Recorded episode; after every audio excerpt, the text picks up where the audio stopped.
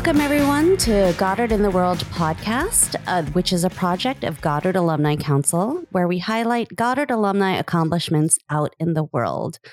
I am one of your co hosts, Amanda Faye Laxon, here uh, with my other co host and today's guest, Casey Corona. Hey, Casey.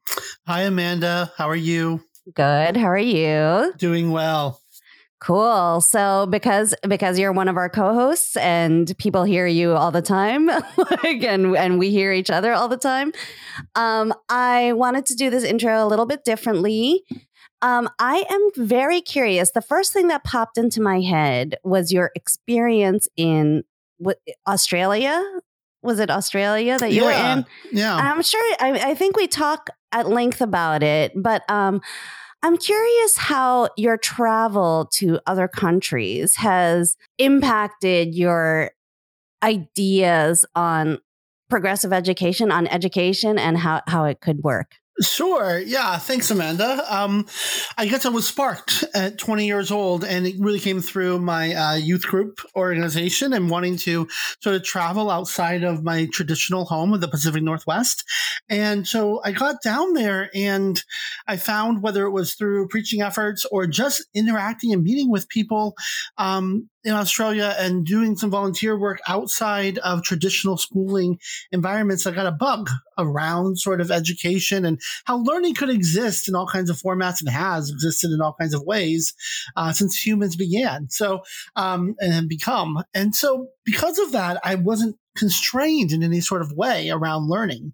And I definitely knew that when I came back from Australia, that I wanted to make sure I expanded my learning outside of traditional schooling realms. And I wanted to be liberal arts and I wanted to look at education, but I didn't know fully about all of that. But, you know, it's one of those things where I think everyone knows intuitively that they, they're learning, but they don't necessarily think consciously all the time that they're learning. But that's how our brains are working, um, you know, conti- you know, continually. And so, yeah, I, I, I shaped through that, and then meeting my uh, partner uh, in Canada really shaped my understanding. You know, when you talk about um, just differences in language and you know, funny little like uh, uh, stories, what things mean here or there. I experienced that a lot in Australia. I have some pretty funny anecdotes around sort of what you think something means and what it actually Yeah. means. Yeah. Yeah. What, yeah. Please give us an example. yeah, let me give you one. This is a little uh, a little uh, interesting, but um, so you know, I'm I'm sitting there, um, you know, at uh, watching an Australian uh, uh, Australian footballs match uh, in Sydney, and uh, my Mhm. my friends from church had taken me there, and you know, I kept saying the word rooting. You know, who you're rooting for, who you're rooting Oh, yeah. with Sure. you know that kind of thing right i mean in the sports world that sort of makes complete sense in north Yeah. america sort of thinking you know that's who you're cheering for well down down under uh, that's a lot different um, uh, meaning. The word rooting actually means uh, sexual intercourse. So when you're wanting to have Oh. sex yeah that's you know so when i'm who you're rooting with um, really means something very different when you're in the context of yeah so i was uh, sitting there with my buddies and they were asking me who you know uh, you know this and that telling me about the rules and i was just like oh you know so which team are you rooting with? Who is your favorite player you're rooting with? And and they just found that to be quite funny especially after a couple of big aussie beers down there. So it was quite fun. Yeah it was good times. Yes. That's hilarious. Do they consider that to be a rude question or they just like went along with it? no, I mean, l- learning in Australia, you know, in individual Australia, there's this, um, you, there's this resistance to that traditional colonial kind of um, uh, full English like properness in Australia. So even though they have the habits of that, um, there's definitely this more undertone of just kind of being uh, very authentic and a little more rough, I would say, you know, a little blue collar ish, if you would say that in some Mm. terms. So no, they found that hilarious. There was nothing rude about that. It was very appropriate and funny, you know. So uh, that was a that was a great story um, of having to do that. One other one, real quick. I'll just expand this a little bit. yeah. I was with my very conservative um, Christian group down there, and you know, back in the '90s, early '90s, how you had the fanny packs that were really in, and then a couple of years ago they came Yeah. back, right? Yeah. Um, well, we're walking down the middle in um, Melbourne of this sort of like you know, in Australia they have these wide like open air kind of shopping areas where you like are on a main street, but it's kind of open and you're mm. walking through the main street. It's not like undercover or inside of a building. It's open and shops on the left and the right. And um, uh, these these uh, conservative um, friends of mine on my church, they were walking ahead of me in their skirts and their you know their their their blouses. Uh, these mm-hmm. these females, and um, they're walking ahead of me in pairs. And um, I'm a very loud person sometimes without even thinking about it, especially in my early years in the 20s. Yeah. And I saw these fanny packs um, on the side; they were being sold, and um, I just said, uh, you know, to someone that was walking next to me, and and they could hear me. They were about ten feet ahead of me, and they said, "Hey." I said, I picked up the fanny pack. I said, "Hey, check out these fannies. You know, check out these fannies." well, uh, that's that's known as vagina down in uh-huh. Australia. Um, so mm-hmm. they whipped their head around pretty quickly at me and gave me a death stare. Um, that was certainly not something I was used to. So when we think about language and ideas and learning and that kind of thing, I was definitely doing that when I was down under. And of course, I had more significant elements learning about Aboriginal uh, communities and, and, and first First Nation peoples and that kind of thing. But um, it was definitely um, a wonderful experience to sort of, uh, you know, experience that. And, you know, we're planning a trip to Ireland coming up, uh, me and my mm, family yeah. in a couple of years. And so um, that's been a great learning experience as well. So I, I, think, you know, experience and culture and learning is always really significant.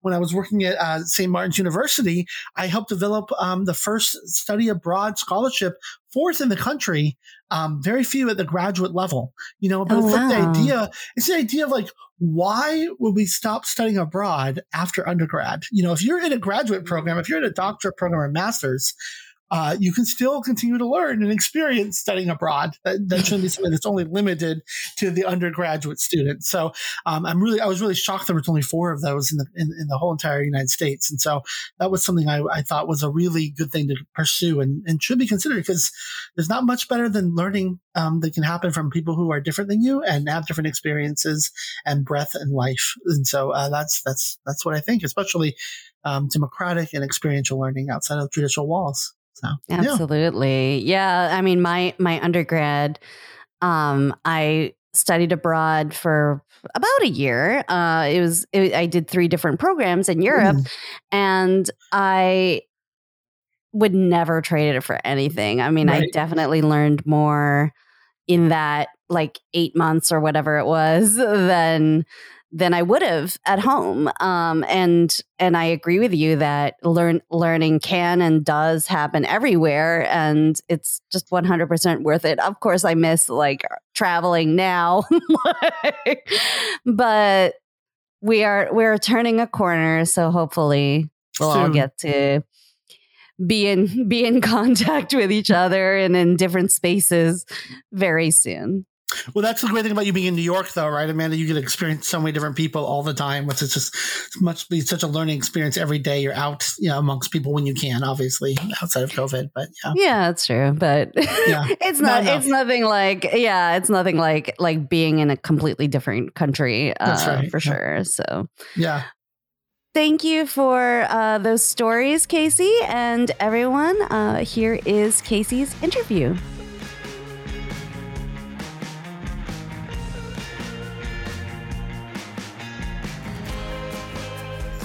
Hi. Today, our guest is the other host of Goddard in the World, Casey Corona. Hi, Casey. Hi, Amanda. How are you? Good. How are you? I'm doing well. Great. As we have talked about, our goal for Goddard in the World podcast is to talk to Goddard alumni and see what brought them to Goddard and where they are now. So let's just go ahead and get started. Casey, what brought you to Goddard? Thanks, Amanda. I'm so excited to uh, be on this podcast and to share my journey. Um, what brought me to Goddard was really a desire to continue um, my uh, progressive uh, democratic education. I, I studied at um, Evergreen State College in Olympia, Washington, my hometown, in my undergraduate years. I had taken a few years off, went to Australia. Um, I just kind of um, bounced around couches of friends from church and that kind of thing. And then I found um, working with some um, Aboriginal folks down in um, in uh, the outback in Australia, the idea of education is this kind of non um, boundary, a boundaryless um, sort of uh, uh, opportunity and idea. And so I started thinking about how learning occurs in that way. And so I went to a liberal arts college at, at, at uh, in Olympia, and that college inspired me to just open my mind to learn about education. And I graduated from there, uh, coinciding around the same time of the Great Recession. Oh, wow. in 2009. So it was a pretty clear decision from a financial perspective um, and from an academic perspective that I was just getting started and I wanted to continue to learn. Now, while I was at Evergreen, I was starting to become a secondary social studies teacher. I was very um, focused down on becoming a public school uh, mm-hmm. secondary history and geography um, um, teacher. But as I dove more into that kind of licensure and certification elements and those kind of things, um, and checking all those boxes, I found myself wanting to do the opposite in grad school, wanting to open up the idea and, and grow and explore in a broader sense um, education. And so it drew me to Goddard because it was a master's of arts mm-hmm. in education, and I could do it low residency. I could live in in the Northwest and travel to this beautiful uh, village in central Vermont, even in um, uh, the dead of winter in January, and then also in the heat of summer in July. But uh, I really felt a calling there. They had shown up um, to my college and they were uh, promoting their West Coast MFA uh, program and uh, I'm like, "Do you have an education program?" And they're like, "Yeah, we do." And and so I checked it out, and I had great communication from the admissions people at that point. They were just sending me letters, and cards, and emails, like literally in the mail, like every couple of days. I was like, wow, they really want me. I didn't I didn't have too much of concern getting into to a school like that because I know how um, open and accepting um, progressive schools are with their enrollment. Um, but uh, the personalization really, I think, like you, Amanda, drew me to um, going to Goddard and and my gut told me it was time. So mm-hmm. two weeks after I graduated from undergrad, I was on a plane heading to to Vermont. Wow, that's amazing.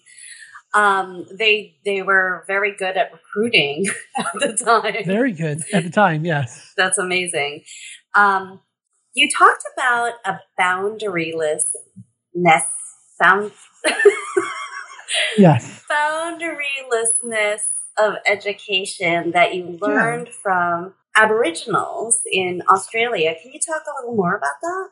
Yeah. So, um, I'm doing some preaching work in my community down there, my church community, and um, and just doing some goodwill work down there. Um, I just remember when I was down there, um, traveling to some of the outskirts outside of um, New South Wales and um, in Northern Territory, and that kind of stuff, and working with um, with the idea of thinking about learning and education and spirituality and uh, Aboriginal culture um, and learning from them and their um, history and their spiritual practices and recognizing and having this sort of aha moment. And it wouldn't be fully realized until actually my master's thesis. Um, mm-hmm.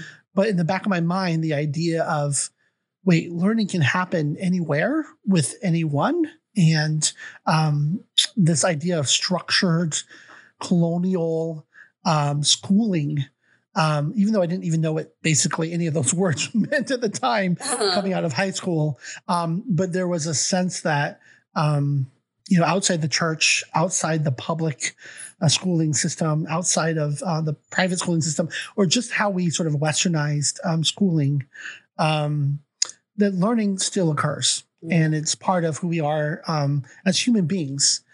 And so that kind of openness to that without putting those barriers and those walls and that boundary of like, okay, this is how we learn and this is the only structure of that learning was really um, eye opening to me. And so when I came back um, to the States, I realized that I need a liberal arts education. I need somewhere where I'm free to learn, not where I'm constrained, but where I'm open. Um, Evergreen, just like Goddard, had no grades, had evaluation process, it had um, three professors per um, each individual uh, study from different disciplines that integrated their learning. Um, it had seminars and these different approaches to how we read and wrote and interacted and um, gave presentations. Um, and so there was all these really free thinking ideas around education that I was not only studying but living simultaneously mm-hmm. that matched a lot of um, my interactions in Australia with communities that um, have been oppressed and underrepresented and really isolated. Mm-hmm. And so all of that continued to form um, and became more and more clear as the further I went down my education road and journey um, in, in, Goddard. I'm really, and as we'll discover over the, the podcast here, I'm really uh, I'm really an anti-institutionalist, mm-hmm. and so that can be conflicting at times. Uh, living in an educational sector world and trying to make uh, money to survive, mm-hmm. um, but really, I am uh, I'm kind of an outsider that that wants to push those limits and boundaries around um, what what we have to do inside to become more outside thinking. In education.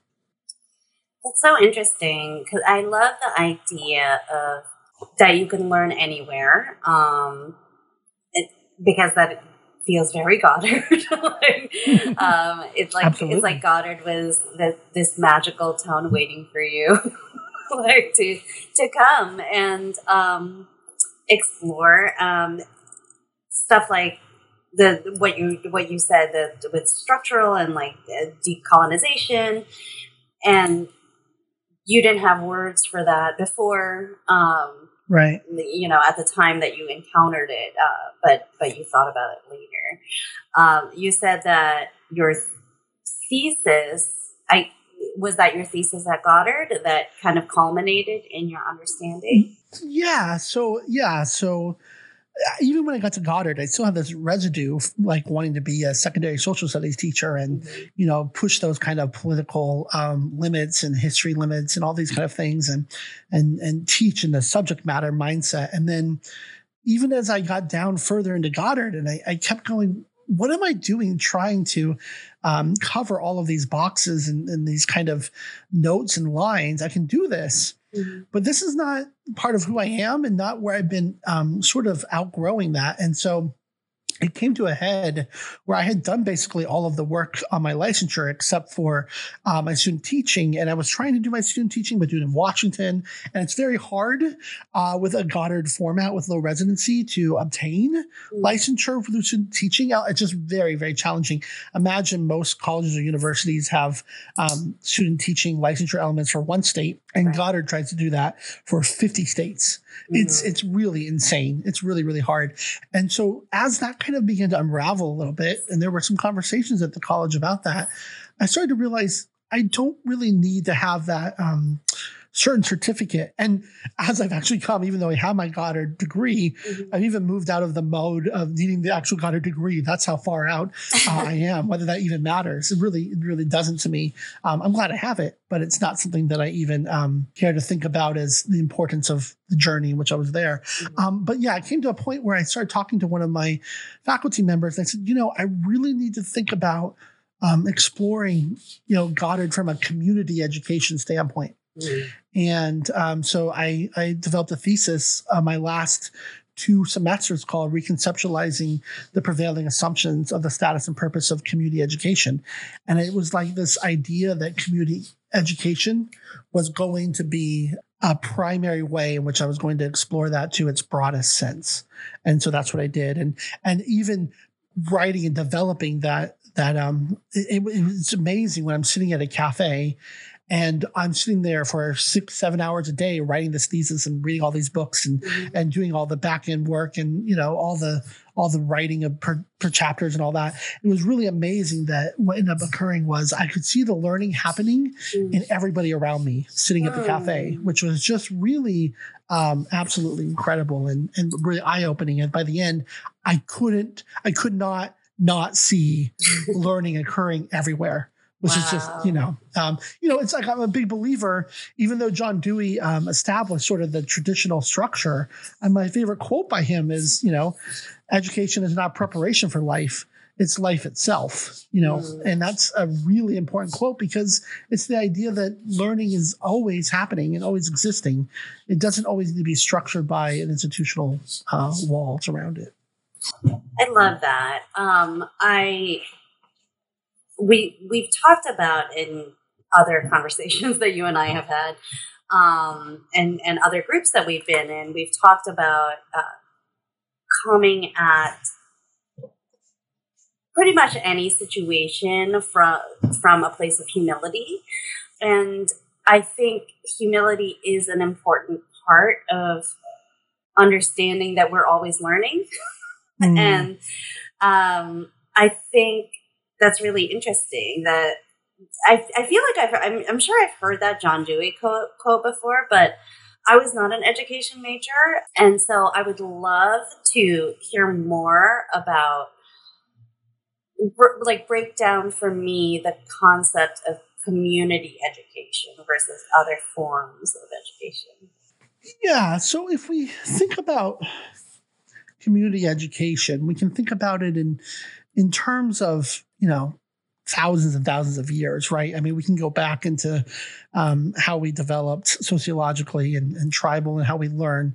Um, that was not really um, my entire focus um, on my thesis. I, I, was more looking at community education as through the establishment of Western and American um, community education and how that sort of developed. Um, it's interesting because John Dewey, you know, this white male, you know, mm-hmm. sort of um, approach to that, you know, you have to re-examine that and sort of how we continue to grow and, and, look at sort of those who are in power and those who aren't. But one of the ideas that drew me to that kind of community education, thinking about that was even though um, because of World War II, really, um, and post war communism, the the the structure of um, or or you know reaction to post war communism, um, the structure of schooling became much more um, much more formulaic in a lot of approaches mm. in American society. But a lot of John Dewey's ideas around community education were night schooling, were ageless, right? So the idea that we can study at any age, um, the idea that you would be learning with individuals that are both, um, you know, 10 and 12 years old and individuals that are, you know, 60 or 70 years old. There's these uh, concepts and ideas around um, community learning that we we either compartmentalize and put into segments, right? Oh, this is in my church, or this is in my book club, or this is in my school, or this is the PTA in my school, or this is the, you know, the, um, uh, you know, the sports, or this is the the art community, and it's fine to have groups. I'm not saying that that's um, that that's a bad thing, but I think in a true community sense of of education, we can't we can't be adverse to thinking about how we view and value community education as a breakdown um, um, of those groups to expand uh, hmm. that learning. Because I think what ends up happening is we isolate and say, okay, this is my community for this group, for this purpose, for this learning. And that's okay. That's fine to recognize that. Um, but when you talk about humility and the idea of like being able to be humble mm-hmm. in our learning and in our education, it really starts with a reflective purpose. Like that's to me the way we get to sort of an understanding of group community uh, learning and individual community learning is that we have to be able to um, be willing to be reflective continually and it's mm-hmm. exhausting sure. but it's the only way to sort of break down and be reflected and like to grow out of what we've already established as biases and sort of uh, preconceived notions and um, and really not um, pushing that boundary of that learning because if we're not if we're not continually kind of pushing the edges of that we're not growing we're staying um, stoic, right? We're staying just systematic and we're just staying within ourselves. And that's really um, the opposite of how community education can actually occur um, uh, fundamentally to grow. Um, because otherwise, there's limits. Mm-hmm. And um, as someone who believes in really breaking down the systematic structure of things like, wait, why do we have a time frame? for learning? Why, why are we doing this? Why are we here at 7.30 in the morning and out at 2.30 in a, in a school system, right? Um, why uh, do we have grades? Why are we competing mm-hmm. with fellow learners? Um, why do we have uh, this sort of math separated? Like, why is this geometry here, but we're not integrating that with um, algebra or trigonometry? Mm-hmm. You know, mm-hmm. why do we structure all of these things in this really formulaic industrial model, um, sort of institutionalized uh, set that is really not ready or prepared for what is ha- happening ahead. It's looking at education uh, collectively uh, from a backwards perspective. You know, mm. the nostalgia perspective of that, of, well, this is what I did, this is what my kids will do, it worked for mm-hmm. me, is really uh, not a, a, progressive forward motion of how we need to be thinking about learning as a whole. So, we can talk about topics, we can talk about ideas, right? But we first also need to talk about how we structure even being able to talk about topics and ideas and how do we press forward. And, and that's really what I'm always looking to um, do. It's like this past year with COVID in 2020, sure. think about the, think about the concept and idea. And I think I've talked to you about this before, Amanda.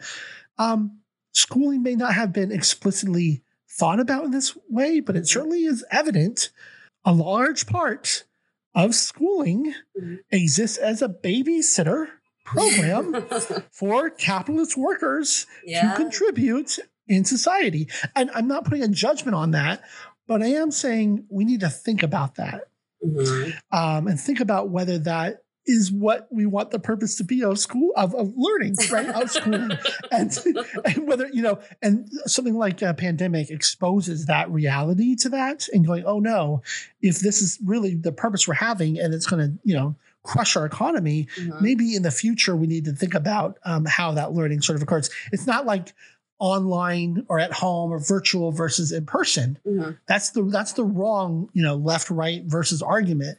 The idea is to think about constructively and holistically, how are we how are we thinking about learning for mm-hmm. for everybody and then for kids and like how are we thinking about the economy and how it relates to that and you know that might be how we have set it up but what's that based on mm-hmm. and then mm-hmm. more importantly where do we want to go oh i think we just got the title for your episode babysitter program for capitalist workers.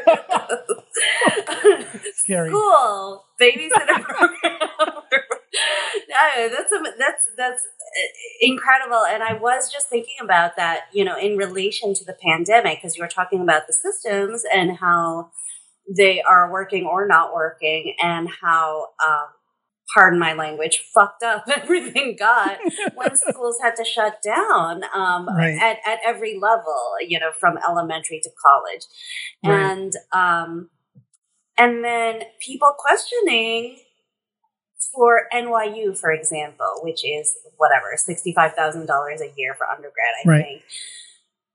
If it's all virtual, if you are a theater major or dance major and you are learning your stuff via the internet, via video, is that that tuition really worth it? is this what right. we're, what are we paying for? Same with Harvard, Yale, all of that. The other thing is, I was talking to my sister the other day. My older sister has six kids. One is a college freshman, and then the two are in high school, one is in middle school, two are in elementary school. The younger ones, I think, started off the year in person um, mm-hmm. and are still in person. The kids would have to, if they if they opted for the virtual option, they would have to get dressed in their uniform and be in front of the computer all day. Now, because it was going to be simulcast, I guess, you know, with the, with the kids in school. When the schools closed in the spring, they were given like 30 minute classes and then mm. they were done by like 11 so i'm like are, is the is the education value now i get socialization i totally understand that but like when it's virtual because for whatever reason if a kid is sick, if the parents are sick, if they have to quarantine for some reason, you know, like all of that, or they don't want to get sick. is the quality of the education the same as you know when it when it's virtual and I, I know that's not really what you were discussing but it's like how much Right. time does it take to learn Yeah, and I guess I would, you know, um, continue to state, Amanda, and sort of highlight and bold and underline and italicize that, you know, we are still thinking about th- th- there are two ways to sort of approach sort of how that works. So here's what's interesting and, and the conundrum about education and educational philosophy and those kind of things and places like goddard and, and why they're both so amazing and then also very difficult to transfer. Mhm. most of the educational philosophers uh, western philosophers um, didn't do much um, teaching it's actually Ah, pretty rare interesting to, it's pretty rare to find them more in the classroom for more than a year or two Mhm. which is pretty amazing because they're now experts in giving us uh, the model and blueprints um, on how to better make an educational world. Okay. Mostly because they got fed up with it and dropped out, which is very admirable and also not realistic in how we live the day-to-day life of the, uh, the those in the learning space whether it's from a parent or a teacher or the educator. So the construct of that and the the challenge is and the tension is how do we be brave enough to make systematic changes on a huge um, conscious basis around how learning should occur. So when you say things like, "Well, how much time is actual learning occurring with these when they're only in you know two hour sessions?" To me, that's a great um, that's a great sort of um, smaller scale, right? That's a that's a smaller element of a larger idea Mhm. which is the right way to think when you're living in it in the real world. Um, an even worse way to think is well, we're not even thinking about that, right? We're just sort of figuring out they're here so that you know my parents can go back to work or whatever, you know, or the or Mhm. family care member can go back to work or whatever.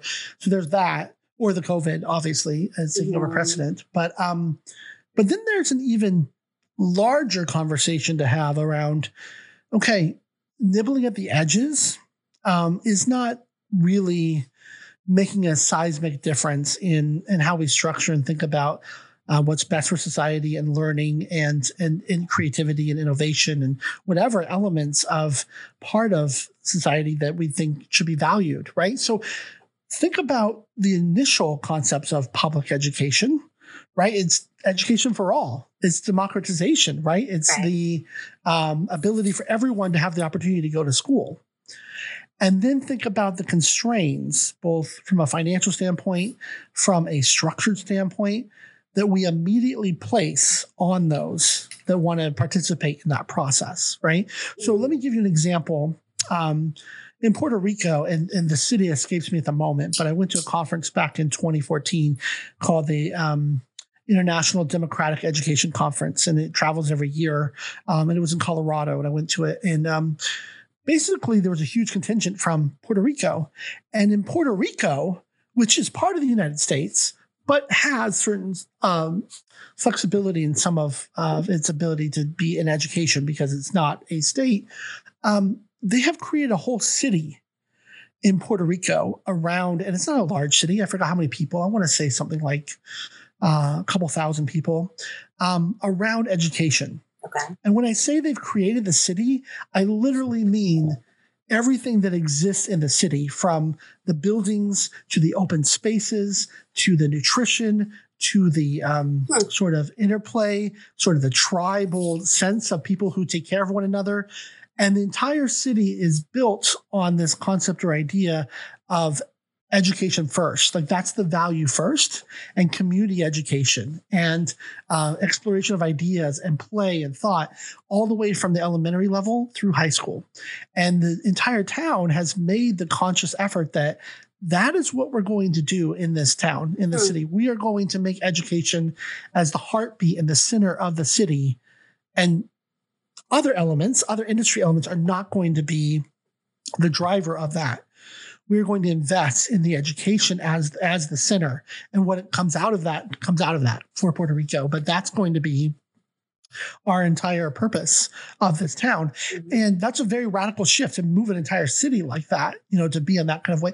But those are the kind of um, dramatic approaches to thinking about education, those very large shifts to thinking about education that really break through.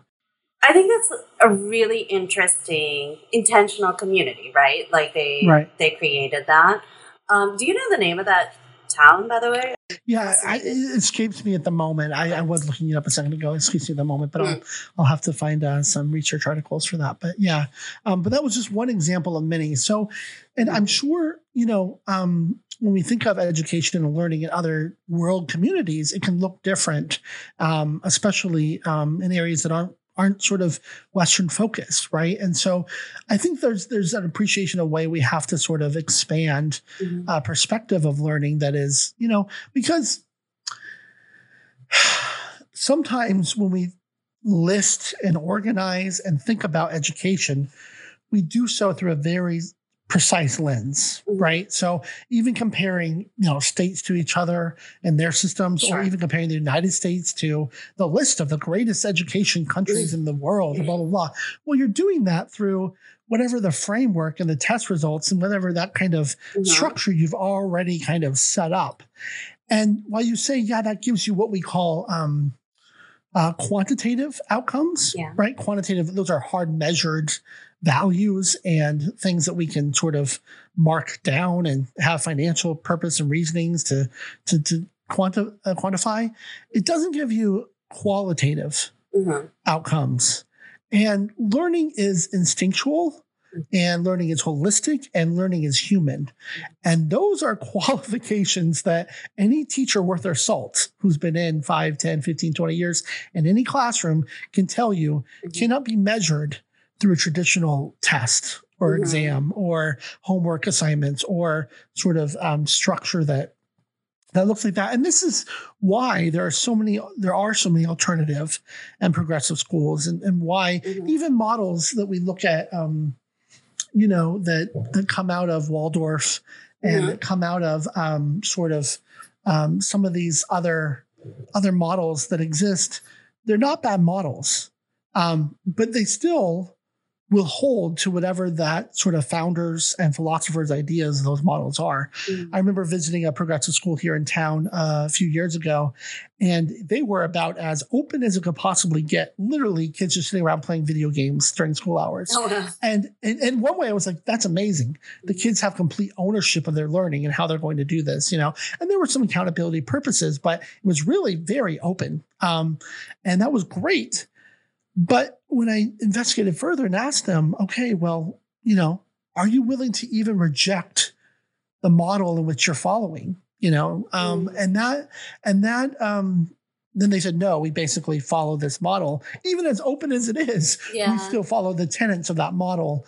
Um, that can have benefit and value, but true learning has to to also be reflective enough and humbled enough to say maybe maybe that doesn't always work, and if there are things that need to be adjusted or be more constrained or be more organized, that can be the case too. So it's always going to be a fluid motion, um, but I do think there are a lot of ways in which we are so structured systematically, so big Mhm. in our educational framework um, that really have very little to do with the actual learning process and socialization process and are much more determinative on how do we create workers you know um, you know uh, you know sir sir ken uh, uh, roberts robinson um, just passed away Okay. and he did all the TED talks uh, back in 2009, 2010. Um, and he's he was an English um, kind of progressive educator, Oh, and he really explains out the industrial model really well and why it's so harmful and challenging.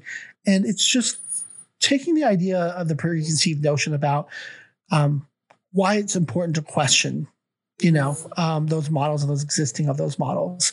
But you have to be really thoughtful and, and connected to that to, to do so. You can't just do it in sort of this passive way because you'll end up nibbling on edges and not really um, pushing against the the true nature of that. I'm a big believer in why, mhm. um, but I'm also a big believer in checking oneself and their own sort of learning and privilege in that regard too. And those those two things are really need to be done together. Otherwise, if you're always only doing the why in the 21st century, what we end up getting is what we have now, which is a lot of misinformation. Right? Mhm. No longer are we in the information age; we're in the misinformation age, which can be even more dangerous Mhm. um, if we're just questioning things for the sake of questioning without actually any real reflection about questioning our own ability, um, you know, our own our own, our own knowledge or our own pride in that as well. Absolutely, the questioning plus reflect re- reflectioning, reflecting.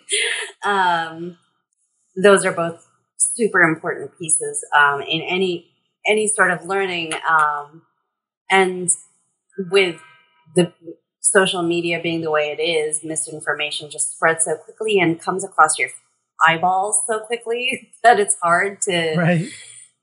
slow down and decide to question and like be both critically questioning and reflecting um, on who who is this what you know what what is the purpose all of that taking in so much mm. um, you said that you were visiting a progressive school in your community. Um, is is this something you do? Would do you work with schools in your community on their modeling and or reflecting? Yeah, so I mean, I guess I've always sort of um, been intrigued on how to be involved in those kind of things, right? Mm-hmm. So it was it was a Sudbury model. This was the one I was talking about before, and okay. I always, you know, it's interesting because you know whether it's the hands-on children's museum or whether it's um, mm. one of these um, progressive or alternative schools, or even these uh, church based schools or mm-hmm. homeschool cooperatives. Mm-hmm. I've always tried to uh, uh, pop in and find connections. Oh, and I, I'm not doing it in a way that um, is sort of intrusive, but I, am doing it in a way that's curious. Hmm. And so my, my, my state capital has quite a few alternative elements. Um, so I've done that. Um, you know, on and off ever since I've gotten out of Goddard, to be honest with you. And that's been something that has um, continued to uh, help me see a community that is um, existing in all corners of education worlds and and not really only um, you know subject to you know okay here's the public and the private or mm-hmm. here's you know one type or another um, for example you know I, I, worked with charter schools, okay. uh, which might be a little bristling for some of uh, our, our, progressive listeners. But what's interesting is, you know, um, it's it's I, I, tend to find ways um, to make sure that I am uh, questioning um, what I'm I'm going to be experiencing with each of those and where huh, what has seemed to be known or um, unknown about those and, and, what is the assumptions and what is the truth um, so I, I, worked with boy scouts of america an after school program and of course they have a huge uh, and i worked with them during um, huge yeah. sort of political um, uh, changes happening within their their uh, their their sort of um, hiring processes and mm. and some of um, working through but it's interesting because I was and I was working an after school progressive partnership program on the roots of outdoor education with young boys with boys and girls clubs and you know and um, and uh, you know after mm. school programs and stuff like that. So I I have a tendency to always find myself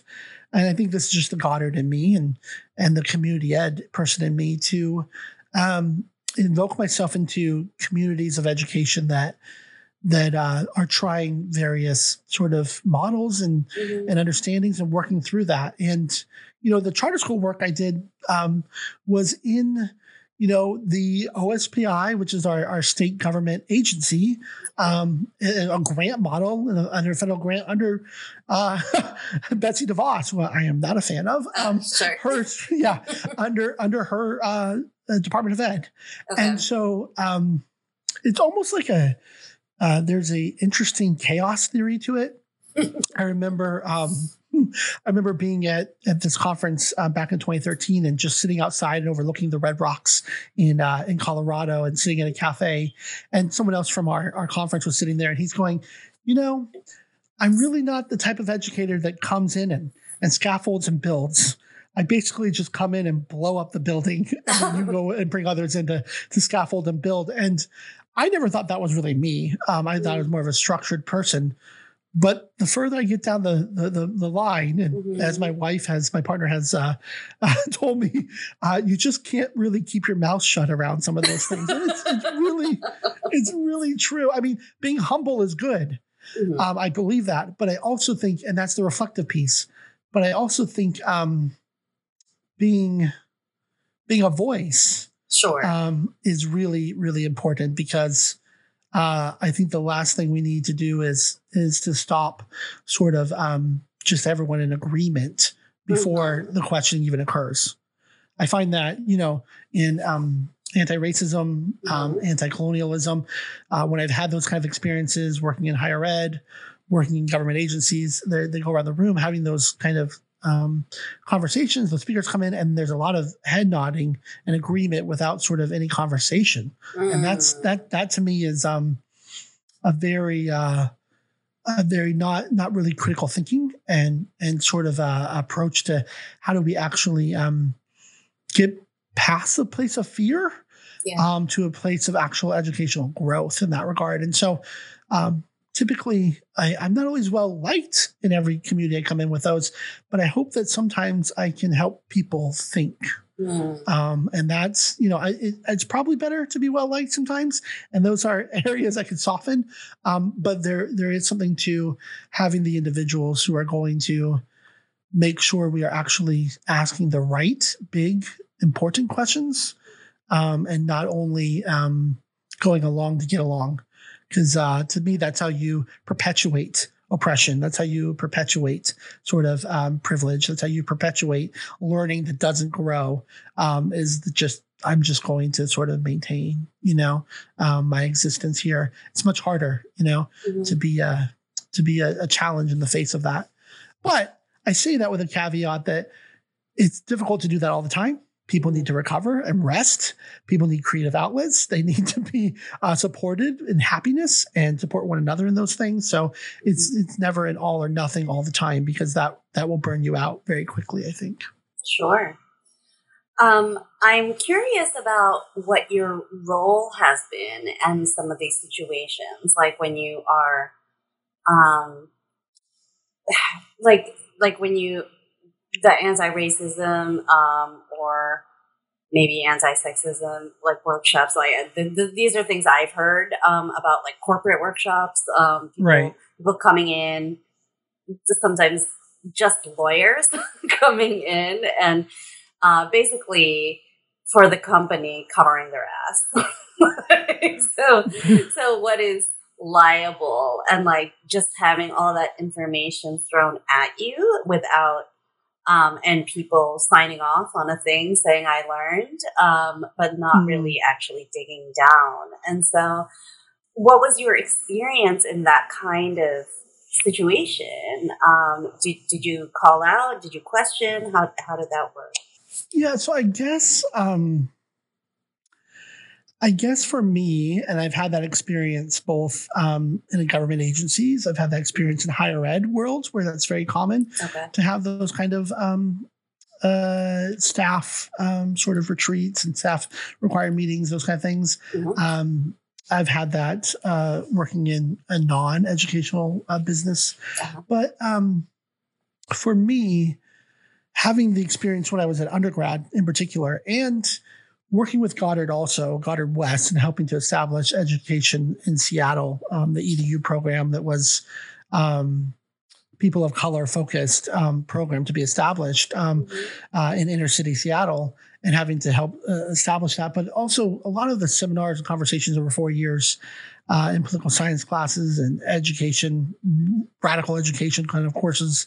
Um, sometimes with a diverse community, sometimes not as diverse as it needs to be for those voices to be, you know, having a whole bunch of white people sit around talking about how diverse they are and creates its own set of unique challenges. Um, but but but challenging, but challenging your own, you know, understanding your own privilege and that is important. Um, Sure. But having people of color there is vital to, to kind of breaking through some of that. Um, so when I so that those kind of areas prepared me to I it's important because I don't want to question it in a way that doesn't come off as supportive of those ideas. That's that's the number one thing, right? So we know we know the facts and the statistics, we know sort of what's happening and understanding what privilege sort of looks like and and that, but I do want to create the space where education is occurring authentically mm. and that that moving past that fear of sort of um that fear of uh, being uh, kind of uh, reprimanded or mm-hmm. being um, penalized or fired or whatever mm-hmm. for um, ignorance, for uh, opposing ideas or views.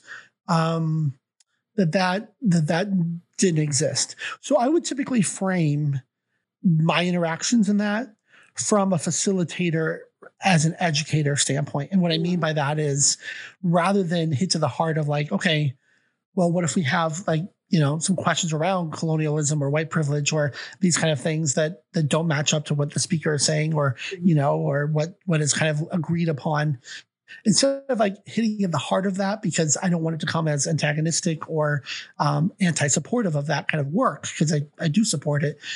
But I do want to typically frame it like, okay, what strategies can we use here to break beyond sort of the nod, head nodding? Yeah, we all are sort of in agreement that mm. that this kind of um, is the way in which this privilege has been established, or this is how everyone feels, or all how people of color feel in this regard, or these groups, right. you know. And so, I would typically go into those kind of conversations. Um, uh, suggesting different models and ideas we could use in those sessions. Oh, and I would do that during, before, and after with speakers and, and, and, chat with them. So that was typically my role. I never, I wouldn't say that I was sort of this prominent speaker in that. That's not, mm. not what I was doing. I was just a participant. But I would definitely make a voice known to help frame things that open spaces more for the learning. Mm. Have you ever considered doing that like being the um like consultant or something that like comes in to talk about how how to learn or how, yeah. to, how to have more authentic learning or like you know identifying problems in the system that yeah so some of my some of my work i, I wouldn't say that i'm an expert enough um, on those topics to be to be um, in that role, that position. That would not be, even though four years of undergrad and some work of that, but that would not be um, sort of um, an area that I would be an expertise in. So I wouldn't, I wouldn't, and and also I think, um, I think it's uh, a, a, challenging position to talk about privilege in that way as mm. a person of high prominent privilege. Um, mm. recognizing that's important, but that's not always elevating. It's sort of like you know why it's really important to have um, teachers of color in communities of color, right? It's like, you know, having the white savior come in to come in to help teach is like terrible, right? That's a bad, bad model um, in the educational world to do that and was done for decades. So, um, but I have, I have um, delved into um, retreat design.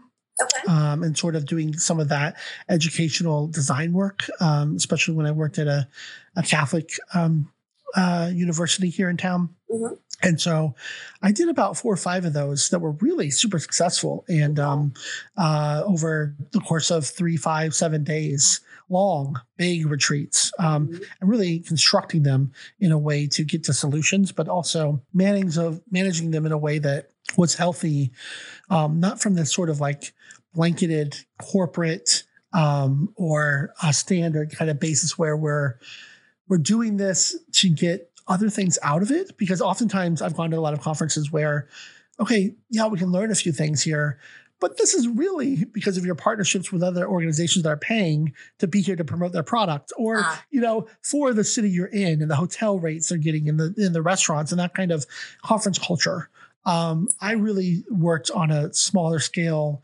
more focused on um, holistic retreat design mm. in small staff communities and ideas where we could have solutions and have them done in a real deep, a profound sense. When I'm mm. talking eight, nine ten hour retreats with built in kind of community time and, and, um, interactions and and and um, meals and just really making it a whole thematic sort of process and mm. feeling to that and and that is one of the areas that that I really feel naturally inclined to, to doing. So future work in that area is really intriguing to me and, and part of naturally who I am and why I've been studying holistic education and building upon that um, that idea for for quite a few years now.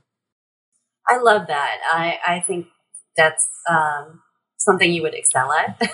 and um, it reminds me a lot because you, you, when you said meals and eight to 10 hours, it reminded me of a day at Goddard residency, right? right? Like, yeah. where you're kind of just having these conversations.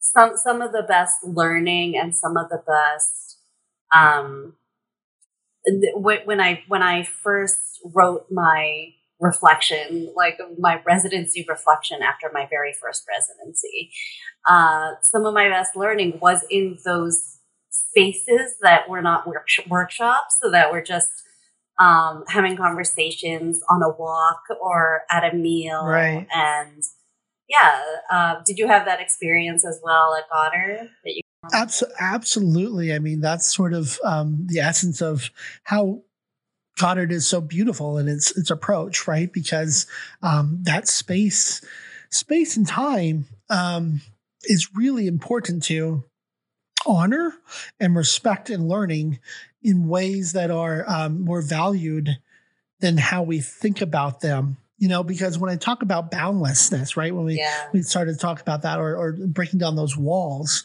um, it's the idea that that that learning doesn't have to be confined to the church. It doesn't be confined to your book club library. It doesn't have to be confined to to your schooling environment. It can be anywhere. It can be on the walk. It can be over bread. It can be over um, whatever is sort of the natural, yeah, the sort of internal um, cosmic sort of approach to who we are as human beings, um, on one sense, and then another sense is like you know um, that communication with one another is a huge draw to that. So um, it's interesting because as horrible as some of this virtual learning has been mm-hmm. during COVID, there have been ways in which it has helped us think about how learning has to exist even from distance and mm-hmm. space. And um, one of the things that intrigued me most about Goddard was that, okay, yeah, you're not on the residency full time,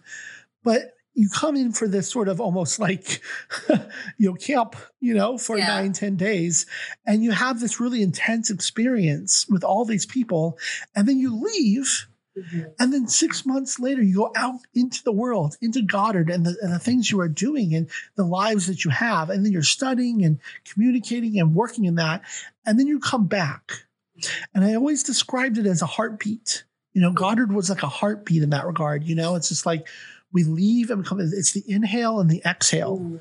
of the learning. And um, you see that when you're at Goddard and sort of those in between moments um, when you're walking in the woods. Um, I remember walking with a, a colleague in the, the, dead of winter, and um, it had just been so much going on, and it was so back and forth, and mm-hmm. so many you know meetings and and so many workshops, and so many you know they have to get this done, the study plan, blah blah. blah. And then I remember just um, sitting with her there in the snow Mm-hmm. If you've ever been in snow for a long time with not a lot of people, it's the quietest mm-hmm. um, you can imagine. Um, and you can't hear a sound. And I'm in the Vermont uh, woods and the snow, and there we are. And it was so peaceful and so quiet. And the clarity of that and that hour long walk where we barely even spoke, mm-hmm.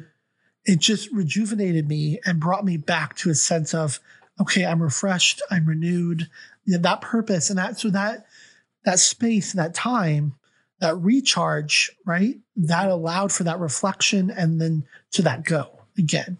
Um, you know one of the best things about work-life balance um, conversation that's happened in the last 10 15 years is that exact idea. Now yeah. how many times do people actually live that that in a way that makes sense? Um, holistically is is uh, i think a challenge you know how to slow down. Um, but uh, yeah, that's that's how I found Goddard to be. Um, and it's just valuing valuing time and space in a way that around learning and around each other that we don't think about intuitively enough. Mm. You know?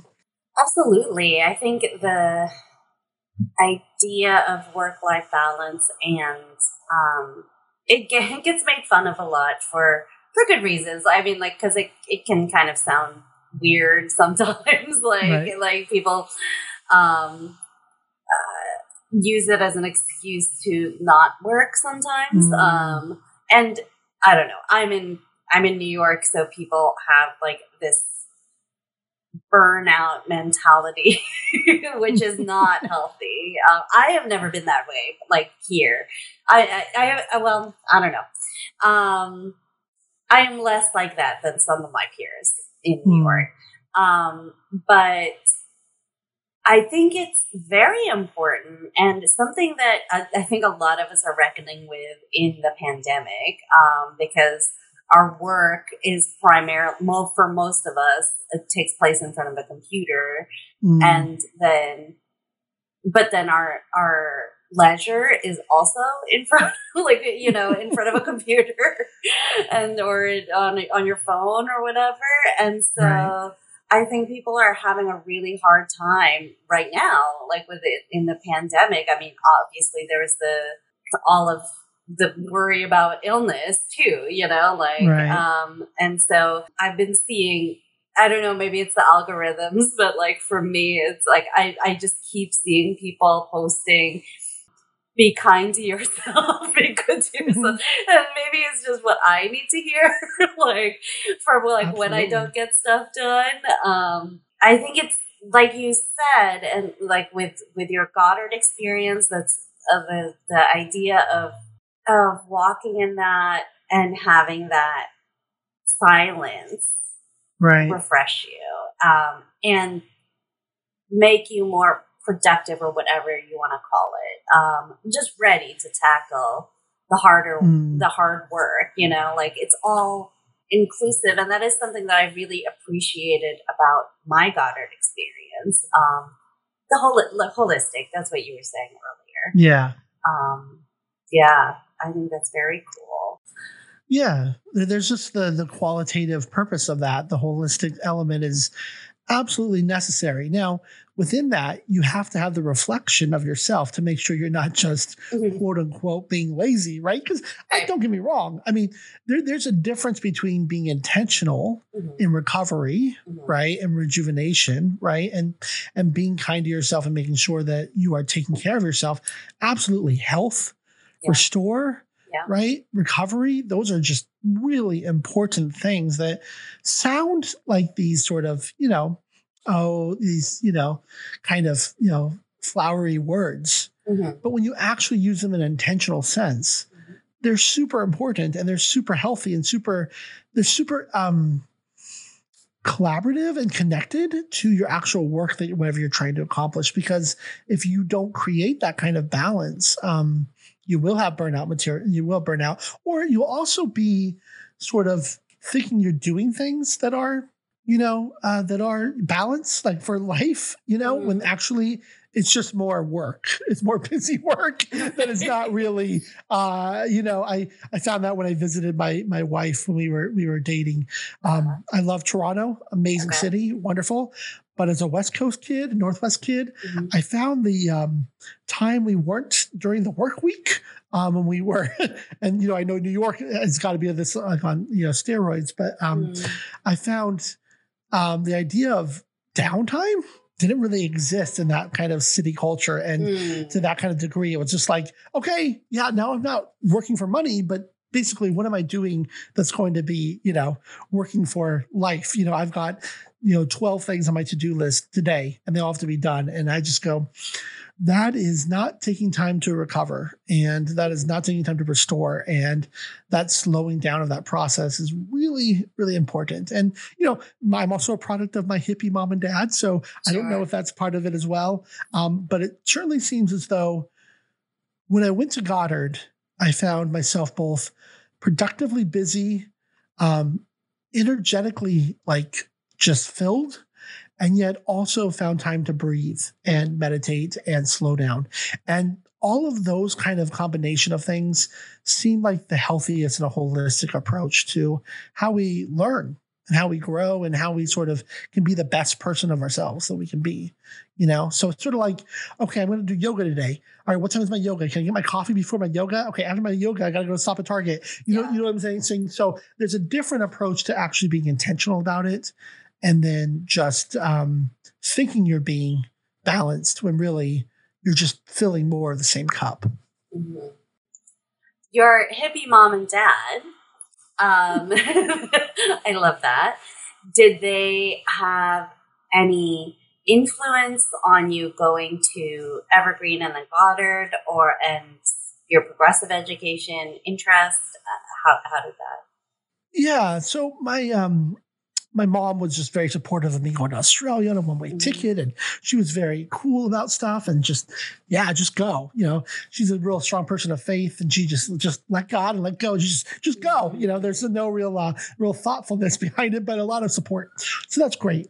But, um, my dad, as a uh, what he called himself a weekend hippie, but I think he was a little more than that in his twenties.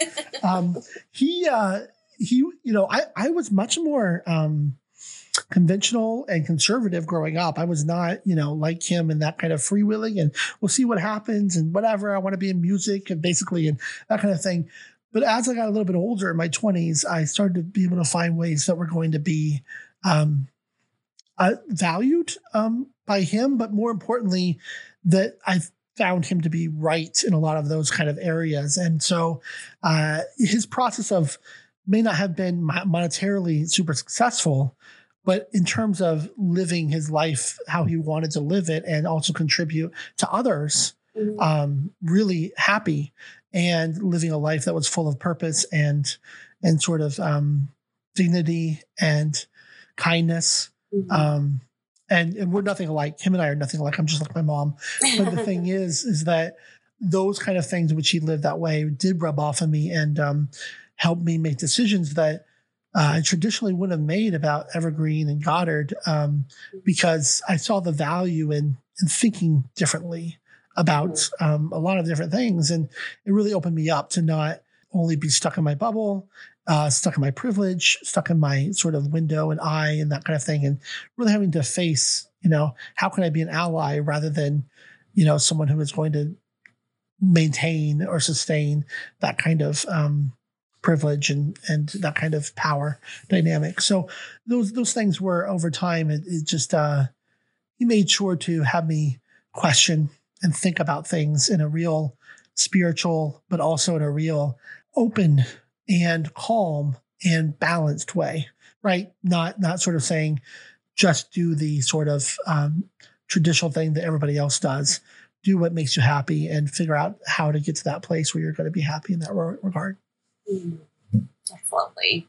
In our last few minutes here, um, do you do you have any advice? I, I mean, you, you can talk about whatever you want, but um, I I am curious um, because you have these very strong ideas and um, abilities, you know, for questioning and reflecting. Um, and I feel like that's very important right now with both of the, you know, with the misinformation and um, just in general, like when we're questioning, you know, you're, you were talking about systems and this is like a year that um, of reckoning racial, um, systemic racism. Um, and we're, you know, the last couple of years with like Me Too and we're really looking, I mean, not not everybody, but like I, I will say for me,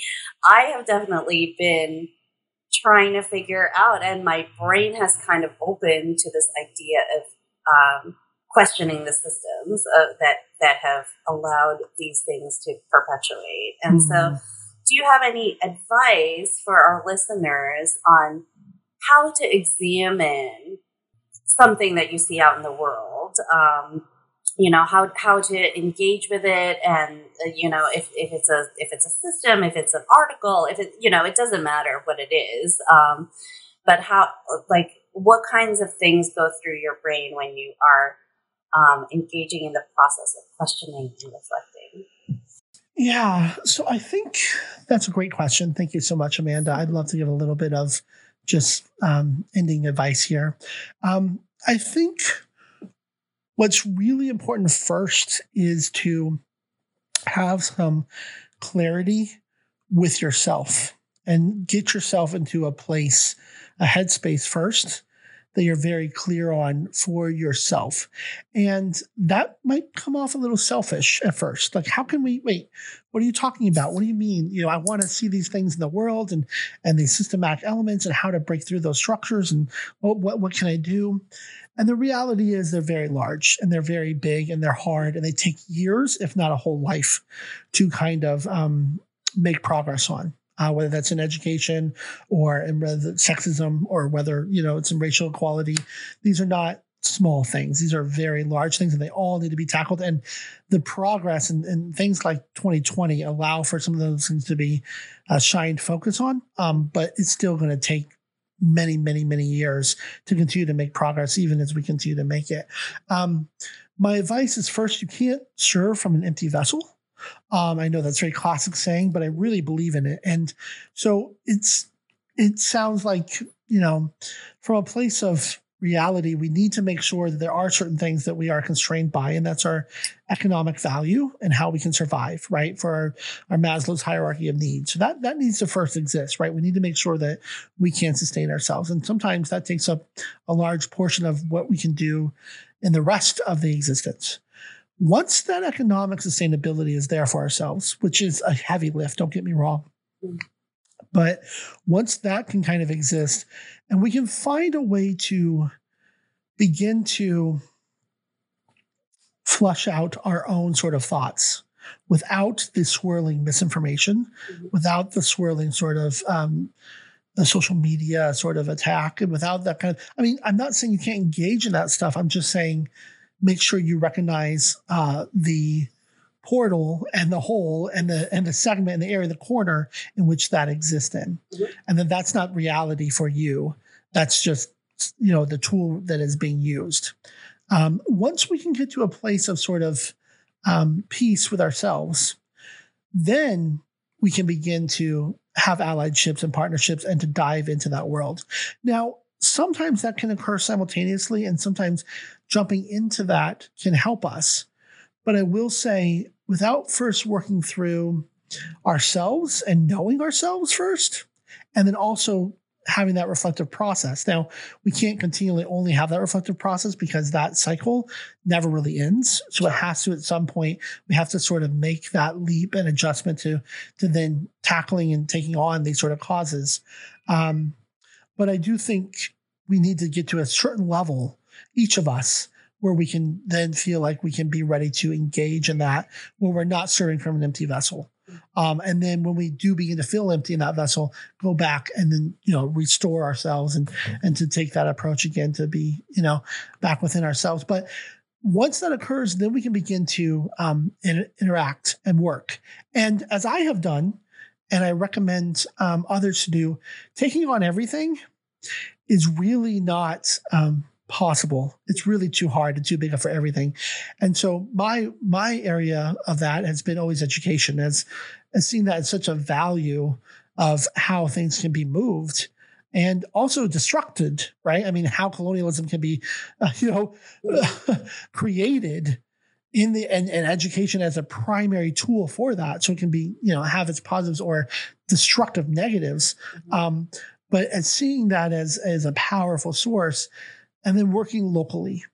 So always thinking globally around those things and then working uh, collectively in a local sort of sense and then contributing where you can while always saying true to yourself in that sort of uh, reflection and sort of um, work in that regard. I think that's the best order of operations I can kind of think about mm-hmm. in terms of getting to uh, individuals where a place where they can be successful and also um, where they can live with dignity in that regard and uh, be kind and humble and not feel as though their conscience is being wrecked over that. Mm. You know, I never I never went to Evergreen and Goddard to come out to have a great job. I never thought about that. I went to those schools because I love learning and exploration. I wanted to better myself as a human being. And I think if we start from a place like that about learning and growing as a community and service, hopefully the jobs will, will sustain us and, and work us. So we can, that's great if we can use that for innovation and business, whatever. But um, I think uh, the most important thing is is being happy.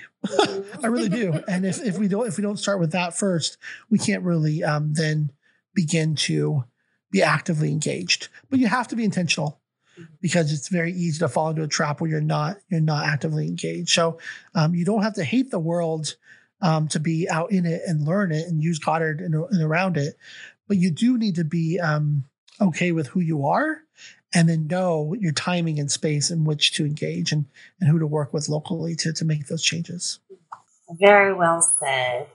Thank you so much, Casey. Uh, this was a wonderful conversation, and we have so many other things that we could talk about, but you and I will be talking for a long time, so I'm not that worried about it. we will be able to cover more stuff. Great. Thank you so much, and have a wonderful afternoon. Thank you so much for having me, Amanda. Thank you.